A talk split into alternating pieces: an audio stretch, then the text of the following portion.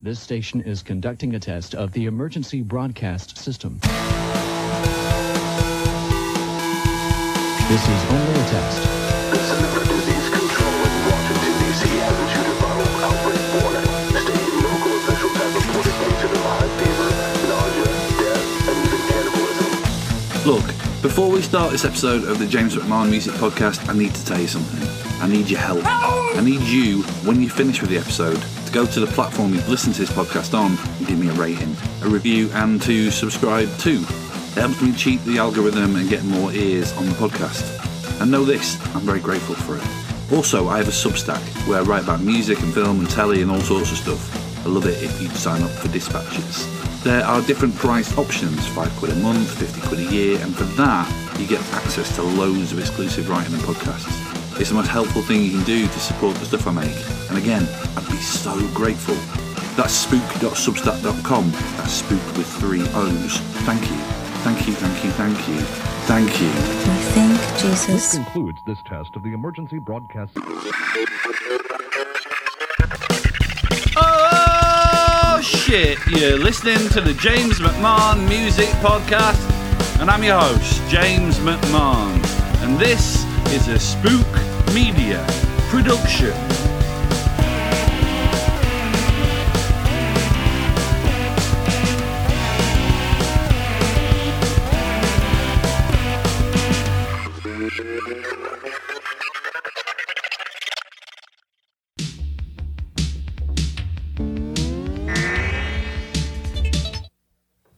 I don't assume, Nicola, you've ever made a telescope. No, I never have. Well, today you and I are going to make two of them. Okay.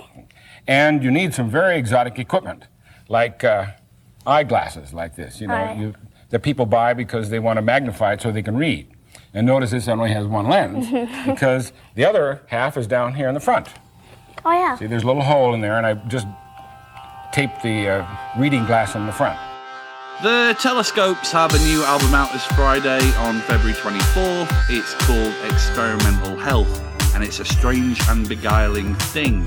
As we'll learn on this episode, the Telescopes have got a bunch of records out this year, with the legendary shoegaze, experimental, psychedelic noise rock group seemingly making up for lost time after the pandemic of 2020 made them down tools for a moment. On this episode, I talked to Stephen Lawrie, the sole constant in a group that started their sonic adventure way back in 1987.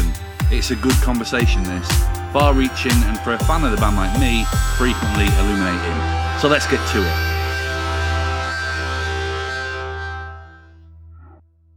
I'm quite surprised to hear that you haven't used Zoom before.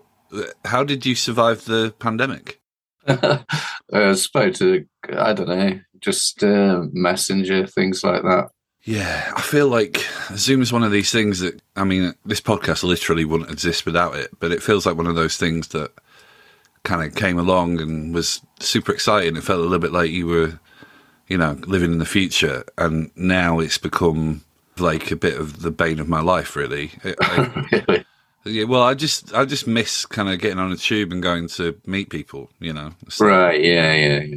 the fact it can all kind of be done remotely is a bit kind of I don't know causes causes a few more sort of problems really. But anyway, I'm starting this very uh, glum on her.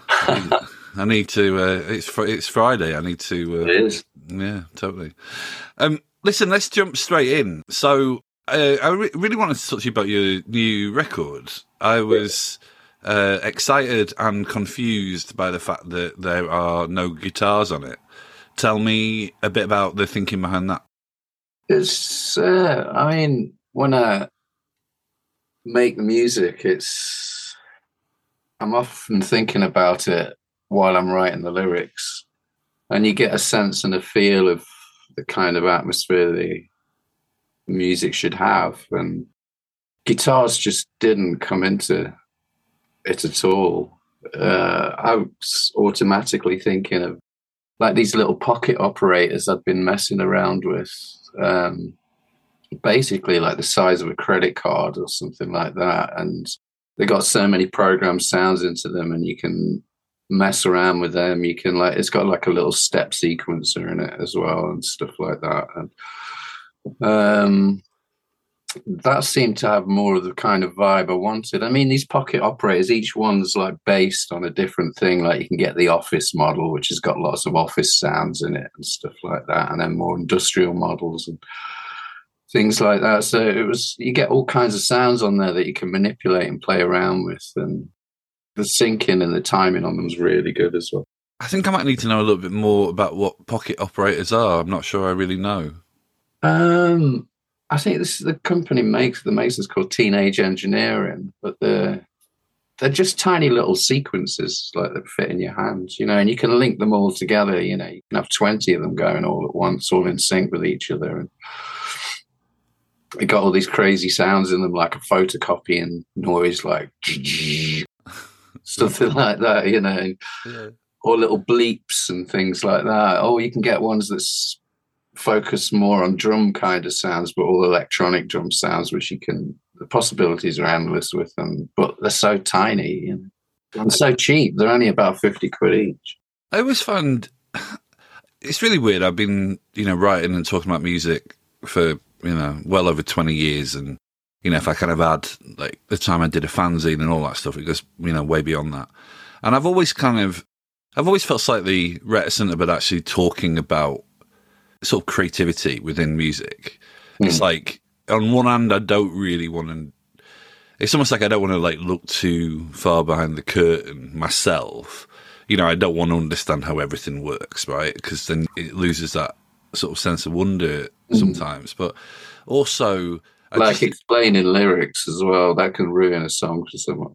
yeah, I mean, I, I I have to say I'm quite proud of myself. I don't think I've ever pursued that line of questioning ever. But I also think as well that I guess I, think it's quite. I just think sometimes it sounds really boring, right? Like, sometimes it's quite like, so tell me about this, and sometimes it, can just be.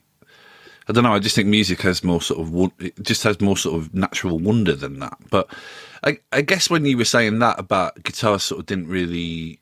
Uh, can, can you explain a little bit that process or a little bit of that, that thought process where you, you're like, okay, well, this record isn't about guitars. I just, I just wonder, I just wonder like how you arrive at that.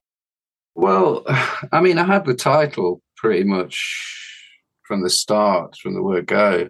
Um, so that gave me a, quite a sense of the atmosphere of the album. And um, then you start building a kind of environment in your head, like almost like uh, an imaginary place. And uh, yeah, I mean, I just try and create music that sets the tone for the subject matter, really.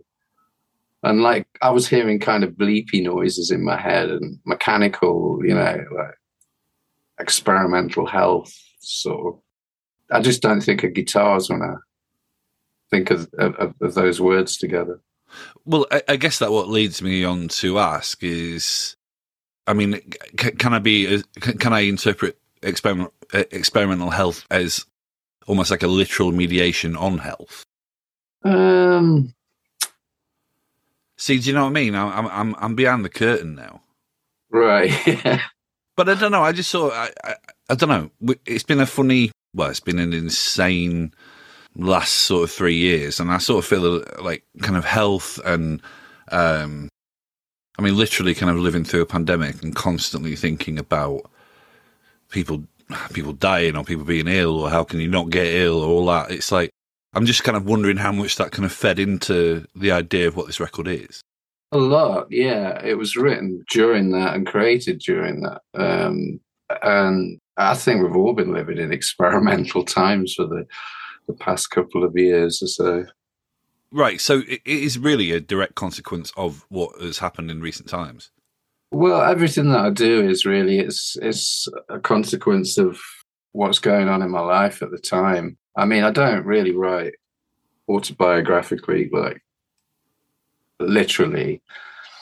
It's it's more abstract than that. Shades come in that make me think about certain things, but I don't really like things that just mean one literal thing. I like things that are open to interpretation, but you get a sense of the vibe and the emotion behind it. You know, Did you? it's like it's like say if you took an album like say John Lennon Some Time in New York City, something like that. It's very literal to the time. He's singing about things that are going on, like John Sinclair and you know all these kind of things that are very specific to that time. And if you haven't lived through it, it's interesting, but it's not really a sing along sort of thing, is it? You know, it's hard to relate to it unless it's you somehow connected in a way.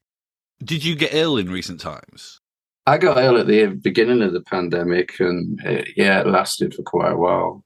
All right, so you were sort of a pioneer, really.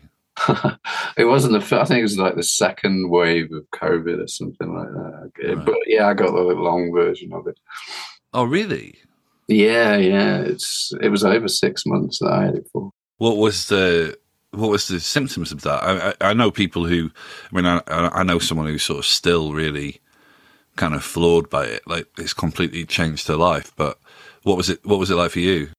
Well, initially, I didn't have the three symptoms on the government site that are required for you to get a test. I had no sense of loss of smell, um, and I can't remember. I didn't have a fever, and I can't remember what the third one was, but I didn't have that either. So it says you're not eligible for a test. I mean, they changed those parameters later, I guess, but towards the end of the pandemic. Oh man, what what weird times? How, Yeah, I mean, for me, it was like lots and lots of aches and pains, uh, brain fog, extreme brain fog, um, and a bit of trouble breathing, just more out of breath, like an altitude sickness thing or something like that, you know. how old are you now, pal? Um, oh, God, I have to work it out. Um, I'm going to be 54 this yeah this year. Yeah. Do you think about mortality?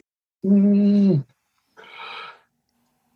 It's a thought that creeps in more often than it used to. When do you think that first started happening? Maybe when I was in a car crash. Oh God, when was that? Mm. Quite a while ago now, actually, probably close to 20 years ago. God bloody hell! So what happened there? Just spun out. The driver fell asleep at the wheel, nearly crashed into a car in front of us, and everything just went psychedelic. You know, you think I thought we'd gone down a bank and trees were coming through the window and all sorts of things, but when the car stopped, we were still on the motorway. We've been smashing into the the barrier, you know, Oh God, in a spin, you know, and then the car was on fire, so we had to get out. Jesus Christ, that is. But it uh, makes you think because in that moment, I thought I was going to die. I thought that was it. And it was strange. Everything did slow down, and there was like an inner peace, like in the eye of the storm or something like that. Yeah, I definitely would not want to go in a go on a motorway, lay by, burning to death. That's definitely not. I don't think that's the way that anyone's going to choose, really. Yeah, I don't know if there's any good way out of it. Yeah. No, no. Years ago, when I was in a band, the guy we were doing a gig in Wakefield, of all places, and the oh, guy, oh, yeah. The guy who was we we- we were in the northeast. Uh, you're Northumberland, right? Yeah, yeah. Yeah, I lived in Sunderland and Newcastle for years, and All Well, right. we were um, we were driving back after this gig in Wakefield, and I remember seeing the the driver nodding off, and you know, sort of wake, waking himself up and having to uh, grab hold of the wheel, and that was like. I think I'm not sure the band lasted much longer after that. Actually, I think I was a little bit like, I can't, I just can't do this. This has to be a, I have to find a different way of doing this because it's ridiculous. Like working, working all day long and then driving across the country for shows and almost dying on the motorway. So Yeah, yeah. Wild, wild stuff. Kind of going back a little bit, like when would you say that the telescopes really became like less of a band and your thing? Um, probably from the from the very start, I'd say. All right, okay, that because that's not that's not normally the, narr- the narrative that's said about your group, really. Yeah, but the lines got blurred because for the first two albums or so, it it was pretty much the same lineup live. So it kind of it it, it, it the lines is it a band or isn't it? You know. Yeah, so I mean the the I mean every musician who plays with me has an input as well. I mean, I'm, I'm a huge fan of those first two records, but like we're so far away from that now, um, and obviously there's that kind there's there's a big gap as well. I, I, I've read I've read a lot about you I've read a lot about almost like what led to kind of an evolution in the telescopes, but I don't know loads about like really kind of what happened in that kind of 10 years. What, what were you doing then? Um, I was getting my head back together, really, in lots of ways. Right. Um, the whole thing changed from the when we started out to that second album coming out. Everything had changed so much that I just didn't recognize it anymore. What, what do you mean things have changed? Everything, you know, the band had changed, the the people around us, the it, everybody's motives seemed to have changed. It was all about hits and stuff like that, and you know, I've never really sat down and thought, right, I'm going to write a hit now, Right. I, I mean, that almost kind of, or I'm going to write the good song on the album now. but that kind of leads to something I was going to ask is that, I mean, there's so many on those records that there's, there are pop songs for, want- you know, want of a better word. Like, do you, hmm. Do you find yourself writing songs like that still, or is that just does, does that just never really enter your songwriting repertoire? I'm starting to a lot more now. Yeah, All right. okay. um, I've just think that? finished another album for um, it's a pet label in Germany, and that's very immediate. It's not so much of the wall of noise either, or anything like that. It's a very open sounding recording. I heard that you write, or that you, you write the majority of your songs on, on acoustic guitar, which blew my mind actually when I when I read that. Is that true? Yeah, yeah, pretty much. Yeah, I just can't. I mean, there's almost that thing, isn't there? Like the you know people, the sort of people who hang around in guitar shops would say that you know you could play it on acoustic guitar, but I never really think of. I just can't. There's so many of your songs. I'm just like I can't really see how that comes about. There's quite a few people think that. I mean, there was people that thought that the first album, Taste, was just a bunch of kids getting in a room together and making a noise. And some people, I remember a guy talking to our producer at the time, Richard Formby, and saying that he didn't like the telescopes for that reason. And Richard corrected him and he said, "You- You'd be surprised. He said, Stephen comes in with an acoustic guitar and it sounds just the same on acoustic guitar Yeah, no, I mean it is. you know, all the weird little bits are there, everything's there, you know. and like he went back and listened to the music and started getting into it. It was strange that that was the decider for him. So I'm um, I'm 42, and I, I have to confess I wasn't I wasn't cool enough to like be on board with the telescopes when I was a kid. Like I came to you via ATP, you know, when when Portishead invited you to play. Oh, right, yeah. How how big how big was that for you at the time? Yeah, it was quite big. It was it was nice to, to be invited.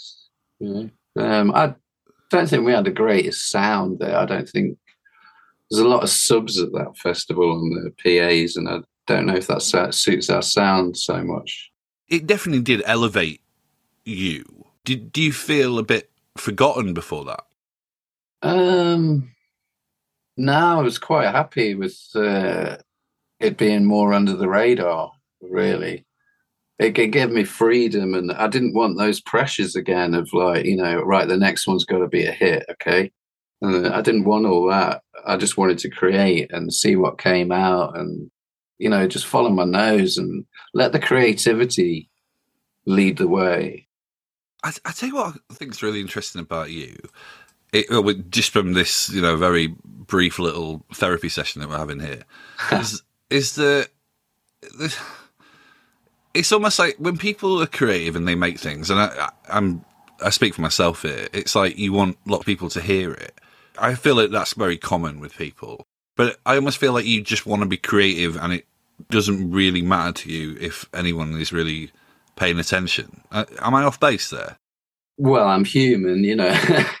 um, I do like it when we play a show and everyone's into it, and I do like it when people get a kick out of a record that I made or something. Um, But it still doesn't really sound like you're driven by ego. oh, I, I've got no desire to be a celebrity or anything like that. No, W- was that the case from the off? I, I think I was really naive when I was younger. I just thought anything that made the telescopes or established the telescopes in some way was what you had to do. And then I kind of got lost in it. I got lost in this world that I didn't really want to be in. What do you mean by that?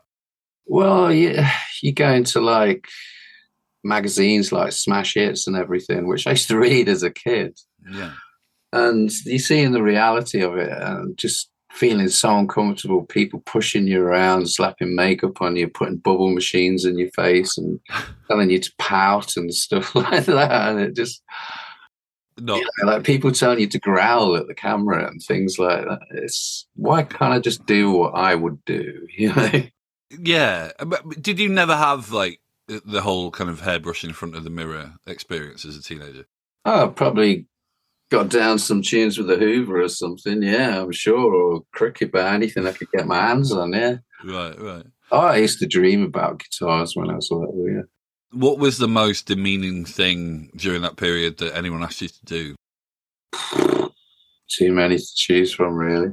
I mean, growling at the camera is. I, I've never heard of that before. Oh yeah, yeah. They had this camera on the train tracks, and yeah, they said when the camera comes down here, you just jump out and growl at the camera with your fingers and stuff like that. Wow. And he did an impression of what he wanted me to do, and But I mean, there is there is like a, I think when you look at your discography or you know you look at your career, there is definitely a moment where there is definitely a moment where there's another direction you could go, and it maybe is more commercially successful, and you know you are maybe spoken about in the same breath as like a My Bloody Valentine or something like that. And I think that you went perhaps a more interesting direction. But do you ever kind of think I would have got, liked to have gone the other way? No, because it's just like a sugar rush, isn't it? In lots of ways, you burn out in the solar system. It's Oh, God, I, w- I think I want a little bit of what I think I want a little bit of what you're taking. You know, I think he's no, I think it's Is it? no, I think it's I think it's good, man. Like you see, I'm a massive fan of music. That's the kick I get is is from listening. Uh, Like when I was a kid, it blew my mind. Like hearing records, sitting down on my own and really listening to them, and that's the kick I get. Really, what's coming out the speakers and the artwork to a certain extent. Yeah. Do you, do you, do you still feel that now? Oh yeah, yeah. Has it ever wavered? Um, when I'm working heavily on my own stuff, I tend not to listen to anybody else at all. I just if someone puts a record on, I feel a bit prickles, you know, like oh no, don't put that on.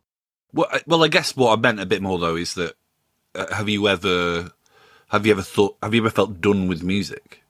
Mm, yeah, to kind of a, a little bit. When was that? Probably after well, during the sabbatical. I mean, but then even then, I was like learning about computer software and music software because computers were starting to come in and things like that, and the internet. So, um, you know how to because that that was liberating to me because I like towards the end of the creation sort of era.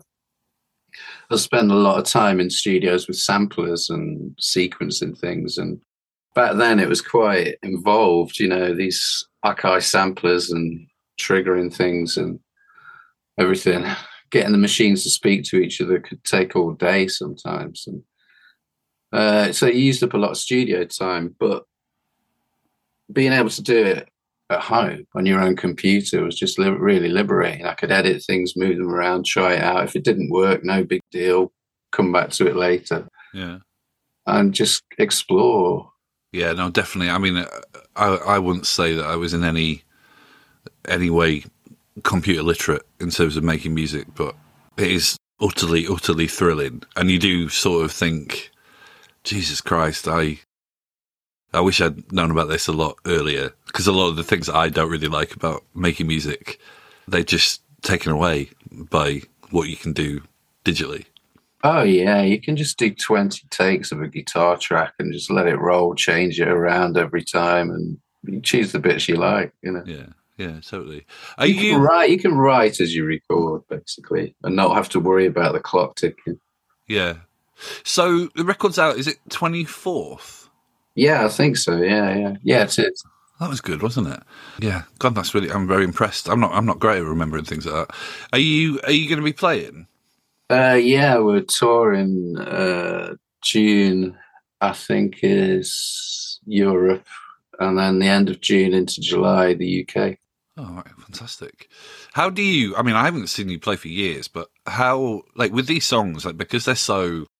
Well, sort of. I mean, I almost. Sort of, I'm almost reluctant to say songs. Really, like it almost feels like soundscapes in places. Like, how do you present those songs live? Um, it'll be interesting to see what we do with those. Right. Um, if we play any of those, because I've got another album coming out that's all guitars. So, when do you think people will be able to hear that? That one's coming out um, May. Oh, fantastic. Well, I look forward to that. And there's another guitar one coming out in September, I think, on Fuzz Club. Bloody hell. That's what. So basically, this this year we'll have seen three records released.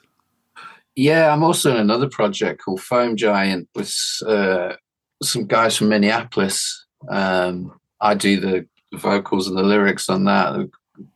We've got we've got a second album coming out this year as well. So that's four. Is that the most records you've ever released in a year? Oh yeah, of new material. Yeah, definitely. Oh, exciting. Good times. Well, listen, it's been so good to uh, speak to you, man, and thanks for all the music you've made over the years that I've loved so much. It's uh, it's been really nice to have a chat. Yeah, good talking to you. Well, that was episode 126. Thanks to Stephen for the chat. Thanks to Rachel Silver for hooking us up. The theme tune is by the band Jobbers, and I'll see you soon.